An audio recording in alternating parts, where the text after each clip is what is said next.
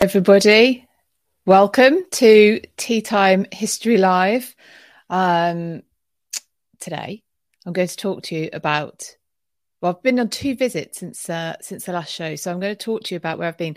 Worcester Cathedral Archives, specifically King John's will, his thumb bone, a Dane's skin. You'll want to know about that, and yesterday I was at Hever Castle, so I'm going to tell you about the Catherine and Anne exhibition, which is on there as well. Um, I'm streaming live on Instagram, YouTube, and Facebook. Welcome. Thank you for joining me. If you're joining me live, if you're part of the catch up crew, a warm welcome to you too. Or, and if you're listening on the podcast, hi, everybody joining. Hope you are having a great day. Let me know if you can hear me okay, because I've got a slightly different mic set up today. So um, on Instagram, especially if you can let me know, I would be most grateful with a thumbs up or such like. That will know that. Uh, let me know that you can hear me. So. For those of you who are, I can see joining as we get going, so yes, this week um, so in the last few days i've been on a few visits one was to worcester cathedral library and their archives which is incredible there will be a full interview. Thank you, Jasmine. There will be a full interview um, coming out in March.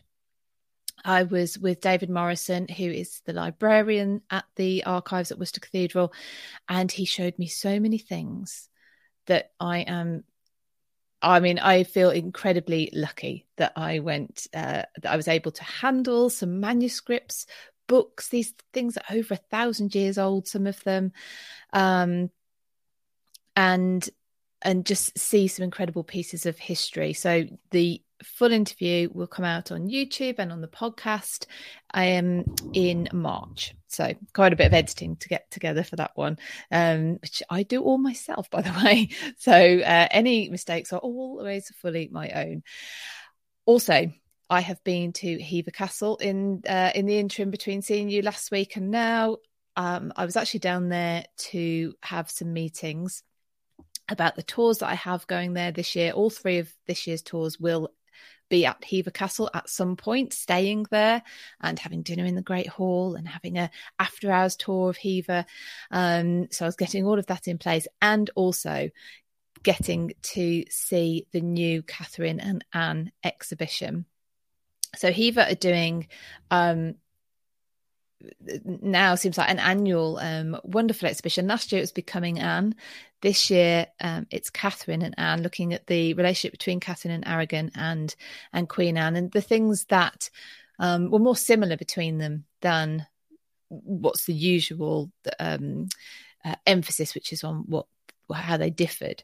So it is a a new take. I know I'll come back and to to that and tell you about that um, more a little bit later on. So, um, thank you for joining me, as I've said. And you can support me by uh, badges on Instagram, stars on Facebook, super chats on YouTube. Um, you can also buy me a coffee at buymeacoffee.com forward slash Philippa. Still got in there early because that's that's my one. Um, but what I really want you to do is is join my Patreon. A lot of you I can see in here are already members of my Patreon. Um, because in there I can give you a lot more back. You get early access to content, you get early access to tickets. So currently, um, all the bookings for the Anne Boleyn tour May 2024 are from my patrons because they've had up to they have up to three o'clock today to exclusively book that tour. Um, they get discounts on event tickets. So the Georgian Online History Festival, which is coming up um, on the 24th of March, you get 10% off tickets for that. You get behind the scenes stuff, like I say. So they've had extra photos from where I've been. Where, when I've been to Worcester, where I've been to Hever this week, or in the past few days. We've got book club com- coming up. Um, we have blogs. Um, oh, and you can ask a historian your questions as well. And actually, I do have another historian uh, lined up soon um, to to speak to. I may as well tell you about that now. Um, I, if any of you saw my Instagram stories and Facebook stories yesterday, I had a three hour drive back from Hever and I had two books to keep me company. One was this month's, uh, or this, we're doing it every eight weeks. So this time's um, book club book, which is Gareth Russell's book about the Titanic. Um, I had that book, and the other book I had to keep me company was a book which has just gone into paperback. Um, thank you, Melissa, for the badge. Thank you ever so much. Very much appreciated. Melissa has just bought me a badge on Instagram. Um, so the other book I was listening to was The Dissolution of the Monasteries. It's just gone into paperback. It's by James Clark. And if you do buy it in paper, uh, paperback, I've got it on Audible, and it's it's a many hours long book. I can't remember how long it was. I was going to say 14, but I don't think it is. I think it's longer than that. I think it's like this thick if you buy the book.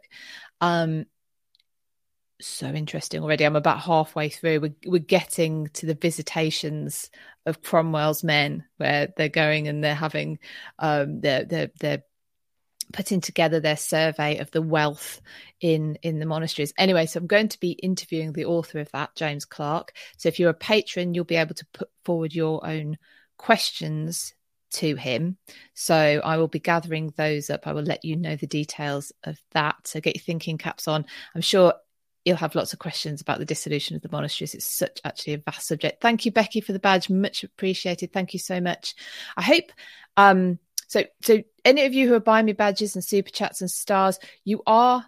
I don't know if I can move, if I move this. I don't want it to rustle, but uh, you've you have enabled me to buy these little Rode mics, which um, allowed me, enabled me to do the interview with David Morris uh, Morrison at Worcester Cathedral Archive on Friday because I just clipped one to me, clipped one to him, and we went round and chatted about what we were looking at. Um, and it's enabling me to do this today, and it's enabling me to do. I've got in the next few weeks more of those sort of walk around interviews that I'm going to be able to do. So thank you ever so much for every to everyone who's bought me badges, buy, bought me a coffee, and um, bought me stars and super chats. Anyway, thank you for that. So. um so we'll get on. I want to tell you about King John's will because it was quite a surprise when I saw it. I want to tell you about that. But first, let me say a thank you to my new patrons in the last week Chelsea, Diana, Sandra, Cara, Carrie, Evelyn, Erendira. Uh, I hope I've pronounced that right. Rachel and Todd have all joined my Patreon. So, um, welcome to them. Um, it's £5 a month if you are interested and it's www.patreon.com forward slash British history. Right, let's get on to King John's will, his thumb bone, and the bit I really want to tell you about, which is the Dane's skin, which is a bit gross, but I'm going to tell you about it anyway. You might want to shut your ears off for that bit. So, uh, many of you might um, already know that Worcester Cathedral is the burial place of Arthur Tudor, the eldest son of Henry VII and Elizabeth of York, would have been king had he not predeceased his father Henry VII. We could have had a King Arthur rather than a King Henry VIII. But he died only a few months after his marriage to Catherine of Aragon, and he died at Ludlow Castle. Excuse me, I'm going to have to have a, a sip of my water already. And he um, he's buried at, at Worcester Cathedral, like I say um, for various reasons, which we can go into in a different time. But the precedent had already been set for royalty to be buried at Worcester. And that precedent was set um, in the early 13th century with the burial there of King John, King John of Magna Carta fame, Robin Hood fame, um, Big Bad John fame. And um, he actually requested specifically that he was he would be buried at Worcester. It's always been a cathedral, by the way. There was a priory um, uh, set up there as well, but it's always been a cathedral, uh, as opposed to um, others which were created cathedrals like Gloucester, which had originally been an abbey, and then on the dissolution, back to the dissolution again, um, became a, a cathedral. Anyway, Worcester's always been a, been a cathedral, and King John he died just outside of um, Lincoln, and he um, he requested specifically that he would be buried at Worcester. King John died uh, unexpectedly, so um, died of maybe not dysentery, but some sort of like food poisoning or bad things happening in bad places that nobody wants. So his will, I was imagining always um, that when I saw it, I would see a fairly long, comprehensive, um, large, grand looking document. But King John's will, and this will be included in um, in the interview, uh, which I will video, which I will go onto YouTube in uh, March. His will is about this big for anyone watching, anyone on the podcast, about a third of a usual sheet of paper. Um, so if that's a A4 sheet of paper, it's about a third. Um, really small, dictated, but it says I, John. So although it's not in his own hand, um, he's clearly dictating it to somebody as it becomes clear that he is not going to survive his his illness. Um, and the first few parts um, really just talk about how his um, his son must inherit, and then we uh, then it goes on to his request for Worcester. Becky, um, you join Patreon by going to www.patreon, which is p a t r e o n dot com forward slash British history. The link is also in my Instagram bio if you want to um, to use that after we've finished. Uh, um, so thank you for the question. It's it's really so King King John's Will. It's small, it's compact, it's tiny writing, really beautiful. Clearly, a, a professional scribe has written it, and there are at the bottom of the paper. It's folded up, and there are slits in it where there would have been ribbons and wax seals attached to it.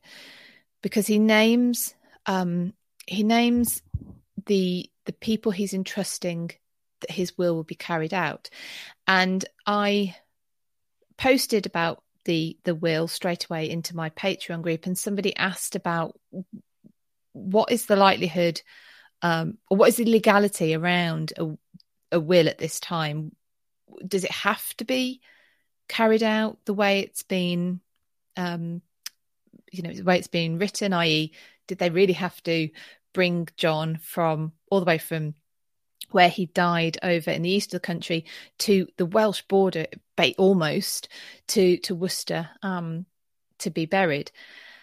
Um i don't know the direct answer to that. However from my, my opinion is that where it makes sense to the people left to in, to um, enact a will, they do, and where it makes sense for them not to, they don't. I don't think there's any um, sort of legal um, case for a will at that point to be enacted in, in any particular way. I could be wrong, but I think it could be overridden.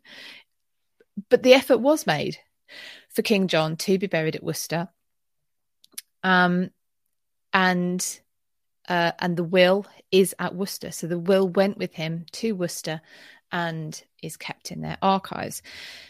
Um, so he's buried in 1217. Well, he dies in 1217, actually. I don't know the exact date he's buried in Worcester, but um, soon after that. And he, um, and like I said, and he, and he lies there undisturbed pretty much um, until the uh, the 19th century, where they do some uh, renovations, excavations. They have a bit of a prod about. They have a look at his body. Of course, they do. They they did a lot of that, and they they actually built him the chest tomb. So if you see any pictures, which I, I, in fact I shared some on Instagram the other day, and I think it would have gone to Facebook as well. Uh, he's in a chest tomb. Now that was put in later, um, probably um, to mirror the the chest tomb of Arthur Tudor, which isn't far away in Arthur's own chantry. Um, so John is buried right in front of the high altar, and Arthur Tudor has his own chantry to the right hand side of the high altar. And so, anyway, King John gets this this chest tomb, but while they're while they're having a poke about his there's some souvenirs that are taken. So part of the um, the cloth that is covering him is taken, um, part of his hose and uh, material, and his thumb bone. All of those are now on display at the archives at Worcester Cathedral, um, which is a bit gruesome. Now, when I got there, um, it's it's a fantastic library, and when when I publish the interview, you'll you'll see photos and and and video of this of this place. It's beautiful. Uh, but under this lovely display cabinet, which has King John's will in it, it has his thumb bone, it has this this piece of the cloth. In fact, it's a lion, embroidered lion, is the part of the the palfrey uh, cloth that's there, um, and some of his material from his trousers. Um, as well as that, yeah, thumb bone, Becky, I know it's, gross, it's gruesome. Um, and why? why they took it and it was donated it, it it then been passed down to a family and then donated so it was lost effectively until it was given back but all these are in a display cabinet underneath the display cabinet this beautiful wooden you know old if you imagine the old victorian display cabinets which i have a bit of a soft spot for i know i know people like more modern museums but i actually i you know there's there's there's a place i think sometimes for these more um these older kind of relics in themselves. Underneath this display cabinet is a purpley pink plastic box which just says King John's artifacts. And um, it's basically in case there's a fire. I, and this has been kicked off, I think, or, or reinvigorated by the, of course, the fire at Notre Dame. And, um, you know, fire is going to devastate. We've lost so much to fire and flood over the centuries. Um, and you've got to think practically if there's a fire there, how how are things going to going to be removed when the people in there are firefighters? They're also fighting the fire and they've got their gloves and the smoke and the soot. Anyway, so they have um, it just amused me because under this under this like Victorian this beautiful like room with these incredible artifacts everywhere, and then you've got this big pink box which is for King John's artifacts in case of um, a quick evacuation requirement. In the same case as King John's will, which, as I said, was much smaller than I expected, uh, much shorter, very succinct. Brevity was key at the time. Um, next to his will is the skin of the Dane. And this is, was, is legend but a legend that now has some proof. Worcester is uh, sited on the River Severn, which is one of my theories as to why why Arthur's buried there because he came he could have been transported by river. Anyway, um, it's on the River Severn. It was a tidal um, river. It's wide. It was deep. So of course it would allow for trade it made Worcester a pro- prosperous town. In fact, the, the boats went um, much further further north. There was um, um there was a dock, at, or if you'd call it a dock. So, so trade ships would go all the way up to Bewdley, which is one of the stopover points actually um, for Arthur Tudor's body. That was where Tickenhill Manor was. Um, so anyway, so Worcester, this is the the river's wide enough, it's tidal, and um, and so they can trade, bring goods you know, perfectly sited for that kind of thing. It's also perfectly sited for a Vi- good old Viking raid.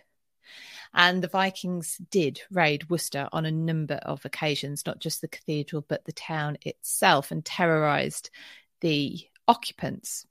And one particular instance, um, they were pilfering the cathedral like I say, it's always been a cathedral, even though there was a priory set up there, Benedictine priory. The the church building itself has always been a cathedral. And the one particular Viking was desperate to um to pinch the is it called the Sanctus bell? Try to remember the specific name of the bell, but he was very uh, determined to pinch this bell. He actually got separated from the rest of the raiding gang and they left. they left without him, and he, for some reason, had been so taken with taking this bell that he didn't go with them. He, he missed that they'd left, so he got left behind. The the um, population of Worcester, tired and just sick to death of these Viking raids, took out all their fury on this one man. You might want to put your fingers in your ears for the next bit if you're of a sensitive disposition or you're eating. You have been warned. But they flayed the Dane alive, which means they peeled off his skin whilst he was still alive. This is the legend. This is the legend. And it was thought to be just that, that it was legend. And the legend had continued with the story that his skin was pinned to the north door. The north door faces the river. So that would be a warning to any future Viking raiders. This is what happened to your kin when he came a knocking last time, when he came a ringing, when he tried to pinch her bell. This is what happened. Thought to be complete legend until analysis was done on the old north door, which the north door, I think, I believe now is in is in the crypt, and there was some analysis done on it, and material was found which dated to around about the correct period and was of human origin. So, not so much of a legend. There's a real story behind it. So, and that skin will also appear in my video uh, because it's on display. It's on display right next to King John's will in the Worcester Cathedral archives. So, because we hear a lot about Viking raiders, we don't hear as much about when they get their when they got their comeuppance. So, um, I just love the fact that that legend actually turned out to be, um, to be have have a, have a grain of truth about it. Um, so yeah, so like I said, that interview, uh, yeah, Becky, sick face, I know. Um, when um, so that that video should, uh, all being well, be available in March. It will be available on the podcast as well. So I will do my best uh, to describe what we were looking at. Um, some of the manuscripts, well, all of the manuscripts were incredible, and they dated back, like I say, to Anglo-Saxon times. Some of them now over time as well, pieces would be used. I don't know, say older books would be taken apart and used to bind new books or for whatever reason, um, used for other purposes. And so there are some just fragments of incredibly old books, um, which have been found in more recent ones. So there's there's all sorts we're going to cover, and um, so so right from Anglo-Saxon times, which is when the cathedral was founded, um, and then through to there's a there's a there's a record of James II's coronation there. Um, the crown jewels that were used. There are uh, also depictions of what Westminster Abbey looked like and what Westminster Hall looked like for the coronation banquet. And why that's interesting is because you hear um, if you hear accounts of a coronation and you hear of them you know thousands and thousands of people in the abbey on um, specially erected scaffolds and and you look and and how how on earth did they manage to get all these people into into Westminster Abbey? And because there is this record of James II's coronation anyway um, you can you can get an idea of of how that of how how they fit them in where they where were they? And similar in westminster hall. So for james ii's coronation banquet you, you could as a member of the public you could go and watch. You could go and watch people having their incredibly decadent banquet of which there was a menu or for which should i say there was a menu. And the menu still exists in this record as well. So you can see what dishes were served at James II's coronation. So it's an incredible record. That's the one thing. There was a travel book, a travel book, which is one of the first examples of a fold out illustration. And um, again, I shared this already in Patreon. So if you're in my Patreon and you haven't seen this already, um, go and have a have a little look. There is a fold out illustration of Venice, and um, oh, ciao, Monica just talking about Italy, and Monica comes up. Um, yeah, fold out illustration of um, of Venice, and you could recognize it now.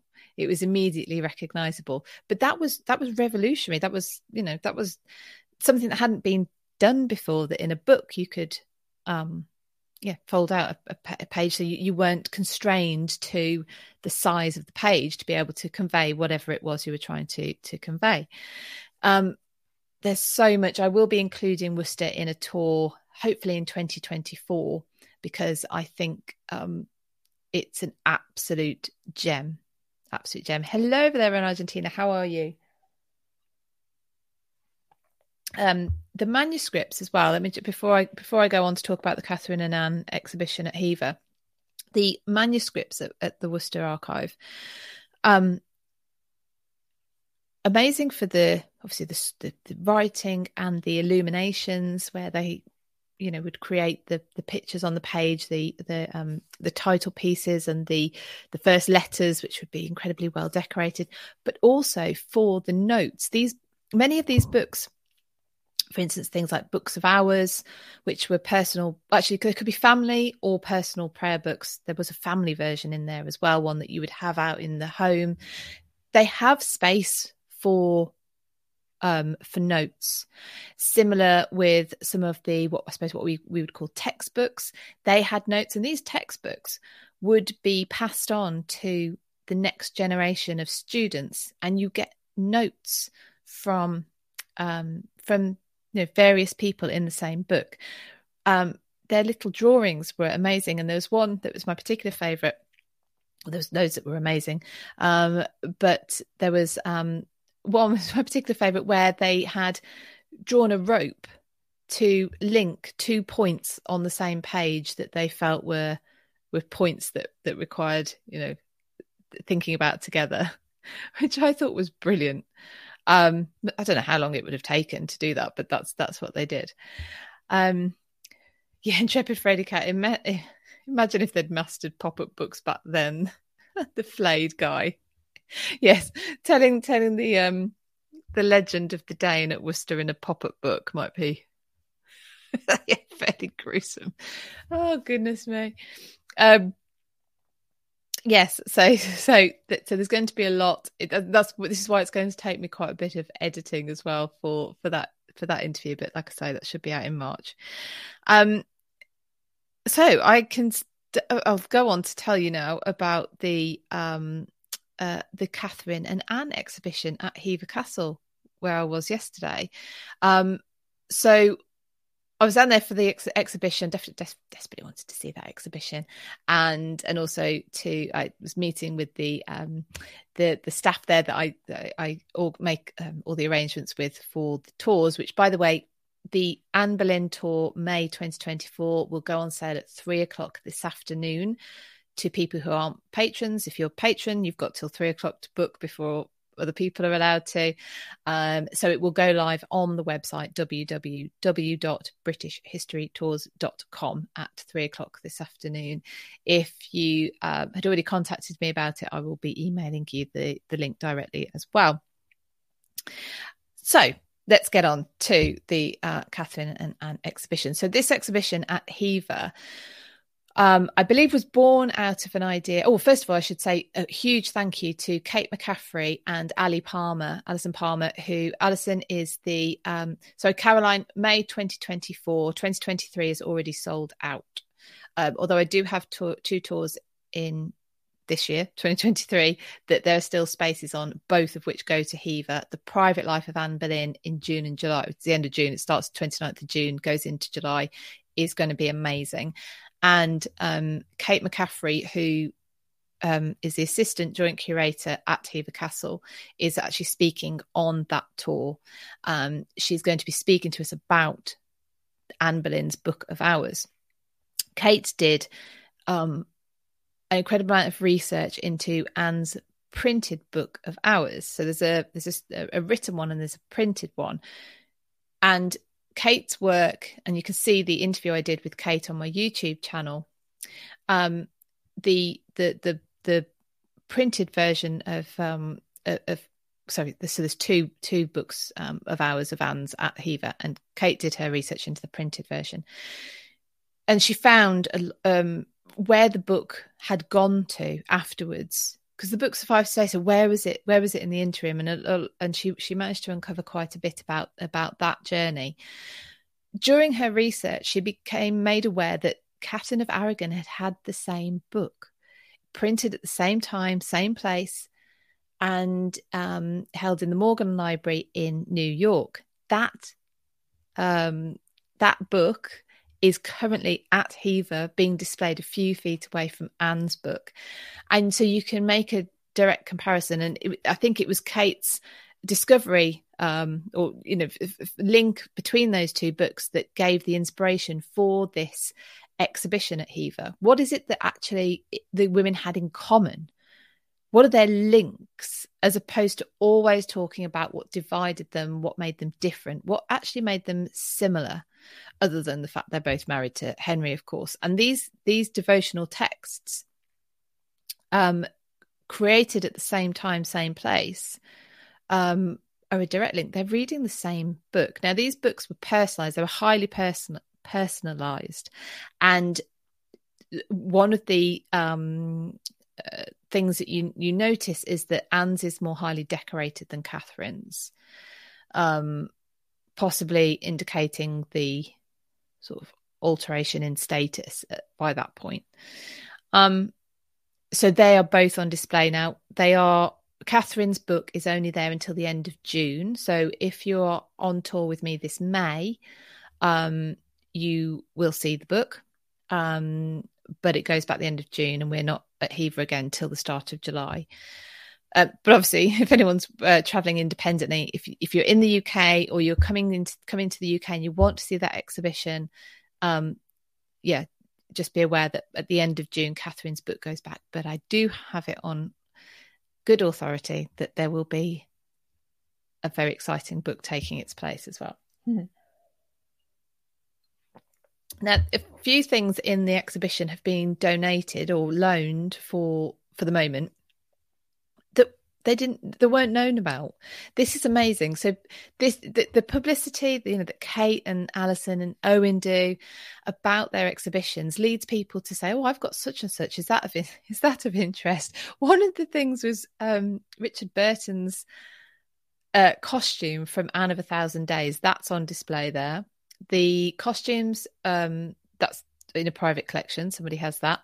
Um there are other costumes on display as well from becoming elizabeth.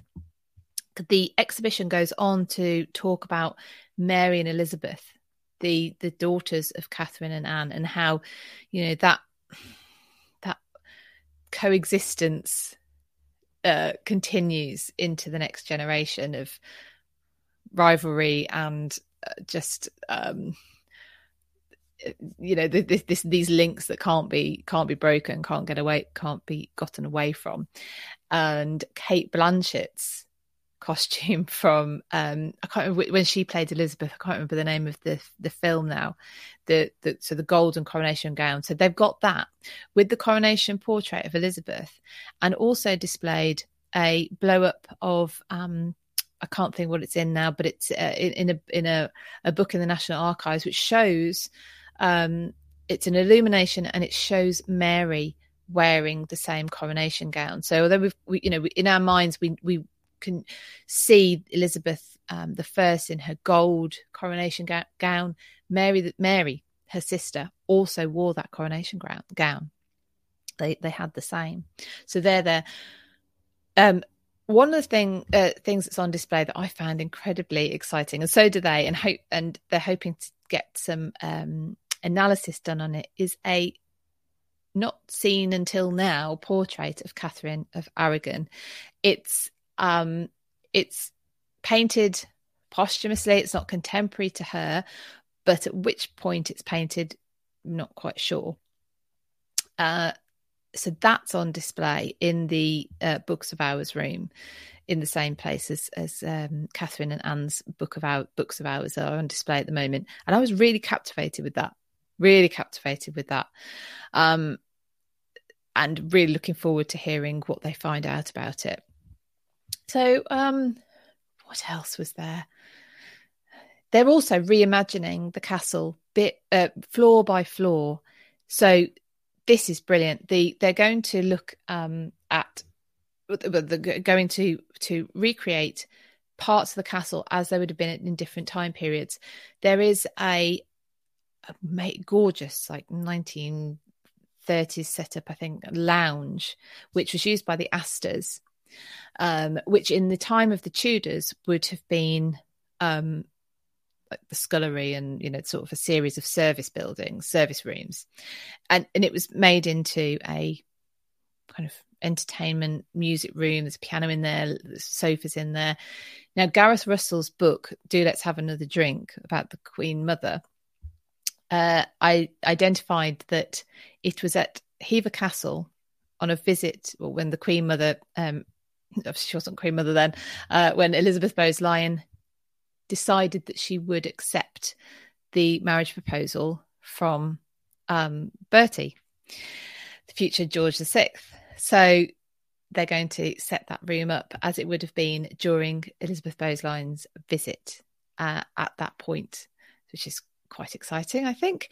And um, and the the upper floor where the Tudor, uh, sorry, the Boleyn family rooms are known to have been that will be reimagined. So we can start to really get a feel for the castle at the different periods. Um, I don't know if any of you have seen the uh, the information coming out from Simon Thurley's work about Hever Castle, but the Anne of Cleves link is so much stronger than was sort of it was suspected, I know, by people like Ali and Owen that the the, the link to Anne of Cleves um, at Hever Castle was much stronger than previously thought, but it turns out to be um, really strong. She built the, the, the incredible long gallery. She built the um, the walking gallery. Previously, both of those were thought to have been added by Thomas Boleyn, Anne's father, and they weren't. They were they were added by Anne of Cleves, which shows that she was spending a lot of time there. Um, that she, um, yeah, that she was willing to obviously invest in the place because she must have been spending time there. So that's going to be really incredible, and that will happen over the next few years. So if you've if you've been to Hever Castle in the past, and um, it, it, if you go again, you're going to see something different each time. So um, so it's well worth uh, going back. They've got some incredible portraits as well. Um, there's a brilliant one of a young Elizabeth, which isn't one that you see very often. Um, they've also got the um, the the portrait of Mary Queen of Scots in her mourning, so a young Mary Queen of Scots uh, in her mourning dress. Um, from when she loses her first husband Francis, um, and uh, next to her a, a, portrait of her son James the uh, sixth of Scotland, first of England. So it it really is incredible. Now let's should we bust a myth? Would you like me to bust a myth about about Hever Castle? There is a room that is called Henry VIII's bedroom or bedchamber, and that's then sort of been repeated, and then stories come up about how Hen- when Henry eh, visited Anne at Hever Castle, um, he never stayed at Hever Castle. Not not that not not that anyone knows of. The the term the the the name given to the bedroom was actually given by Astor, who was just faithfully trying to sort of remember um, the the history of the castle. So but it does mean that I'm afraid Henry didn't sleep in that in that bedchamber. If he had have slept there, it wouldn't have been in that room anyway, because that wasn't the best bedchamber. The best chamber, best chamber bed. Oh goodness me! The best bedchamber was in the other wing, where um, where Thomas Boleyn and his wife would have slept, and possibly Anne would have been when she um, she fell ill with the sweating sickness. Was it in 1528? Um, she retreated to Hever, and both her and her father felt um, very ill with the sweating sickness. This is famously when Henry sends his second best physician. And he only sends his second best because his first is um, otherwise engaged. I'm not sure if he was ill himself, but uh, but that's why. So it's quite funny because he only sent his second best. Well, yeah, not because he was keeping his first best anywhere else. So the exhibition is on all of this year. Um, um, so Becky, the sweating sickness, yeah, it, it's not. Um, I don't think anyone's pro- ever properly managed to define what we think it is, but yeah, a virus basically, which could take people really quickly.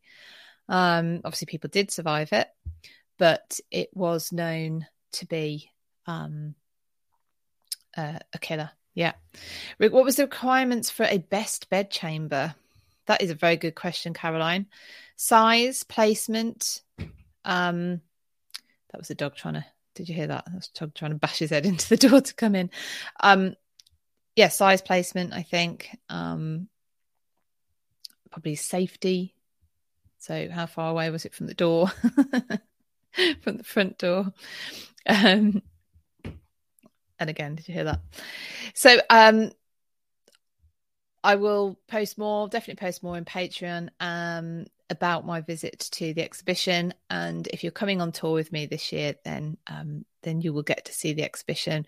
So each of the tours, we do a hidden Hever tour, which is after hours, so after the public have gone, we get to to go around the castle with a guide that's just there for us. Um, so that will go through the ex- exhibition uh, in Chepperfield. I think it's it could be Winston. It's probably Hugo. Hugo's the one who does have um, he likes to headbutt things. D- Chris, does it have radiators? No, there was fireplaces. no, way before radiators.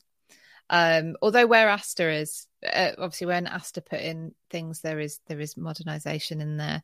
So I stayed in the um, suite. So Astor built an entire mock Tudor village on the back of the castle which had service areas and ex- and bedrooms, lots of extra bedrooms, and that Astor suite um, is uh, that is where I stayed the other night, and you can they they, they run it as a, a bed and breakfast.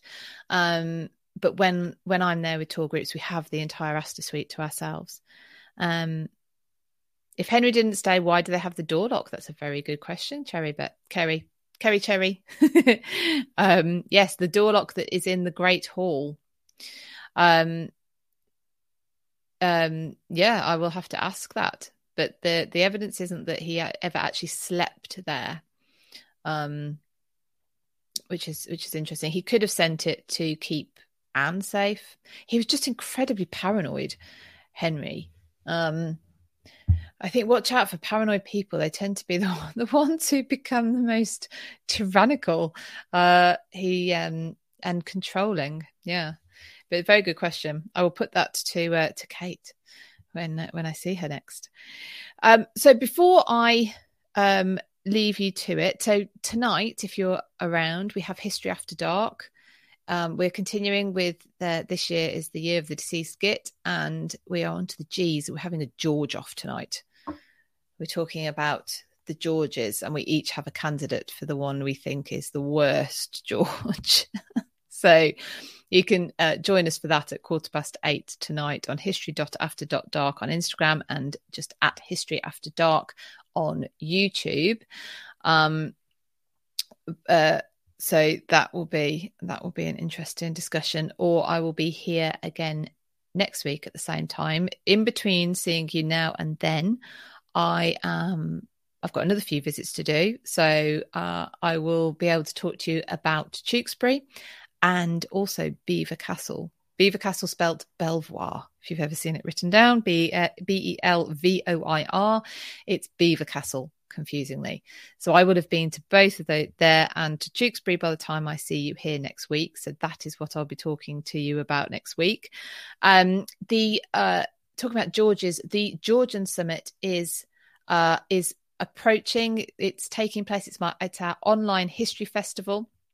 We have six speakers Tracy Borman, Gareth Russell, Katrina Marchant, uh, Antonia Keaney, Illyri Lynn, and Anne Stott, covering all sorts of um, topics over about the Georgian periods and the Georgians, and they are just so, so debauched, uh, fascinating, uh, reprobates. Um, uh, just um, yeah, it's very very interesting talks. I've already got a few of them in, which I've seen, so I can I can vouch for them. We're talking about Princess Charlotte Anne Stott is. Um, uh, Tracy Borman is talking about Henrietta Howard, um, George's mistress. Uh, Gareth is talking about the state in island. Uh, Katrina Marchant is talking about bare knucklers, the the the uh, the world of bare knuckle boxing in Georgian England. Antonia Keaney is talking about the uh, saints and sinners of Blenheim Palace, so the real the real life stories, which she says might make the uh, the writers of of um uh what's it called? What's the show called? Bridgerton blush. So so there's there's that as well. And Illyria Lynn, of course, talking about the the fashions, Georgian fashions, um, which were, to be fair to them, pretty pretty good, pretty bang on. They were they were they were fun. Um, so if you want your ticket uh, a ticket for that there is a link from my uh, instagram bio. It's on eventbrite. If you go to eventbrite and search the georgian online history festival intrepid fraidy cat i will pop a link in here. I should have thought about that first earlier. I will pop a link on into that on here uh, as soon as we finish. Um, you can also go to my website www.britishhistorytours.com and look at events and you'll find the link there as well. And it's got the um the uh, uh, link to sorry the the speaker schedule which you'll see. So um white rags anne would not have wanted catherine at hever. No. yes. Well yeah, quite possibly, quite possibly. It's a very sim. It's very sympathetic to Catherine as well. This is not an Anne versus Catherine exhibition at all. Um, it doesn't pit them against uh, against each other. And actually, there's there's a lovely little um, part of the exhibition where Catherine's portrait is up at, above um, candles, and the candles have uh, blue and pink ribbons on them to represent uh, Catherine's pregnancies um, really poignant and, and, lovely way to to represent her, her multiple pregnancies which of course her and Anne had, you know, had did have that in common also, miscarrying, um, that incredible pressure to give Henry a son. Um, possibly more, you know, on Anne actually than than Catherine um, at some point, uh, because he had gone through the break with Rome and annulling his first marriage because Anne was going to give him a son, and it didn't happen. Um, but yeah, the George, sorry, back to the Georgian Georgian festival. Yes, if you go to Eventbrite and search the Georgian Online History Festival, you should find it. Or, like I say, you can find the link in my Instagram bio and uh, on my website www www.britishhistorytours.com. Um, so we've got six speakers, um, a live uh, quiz. Uh, sorry, yeah, we have got a live quiz. That's the ending thing. We've also got a live speaker panel as well. Both of those will take place on Sunday, the 26th of March. If you can't make the actual dates, don't worry because all of the talks um, and the live recordings of the live events will be available until the end of May for you. So, um, so you can take advantage of, of the longevity. If you missed the Stuart Online History Festival, it's available to buy as an extra when you buy your ticket for the Georgian Online History Festival. Okay, everyone, thank you so much for joining me. If you're around tonight for History After Dark, please do join myself, Katrina Marchant, and Catherine Brooks as we have a George off. We decide who was the worst George, and um, yeah, it should be fun. All right, I will see you all either later on tonight or next week. Bye bye, everyone. Bye.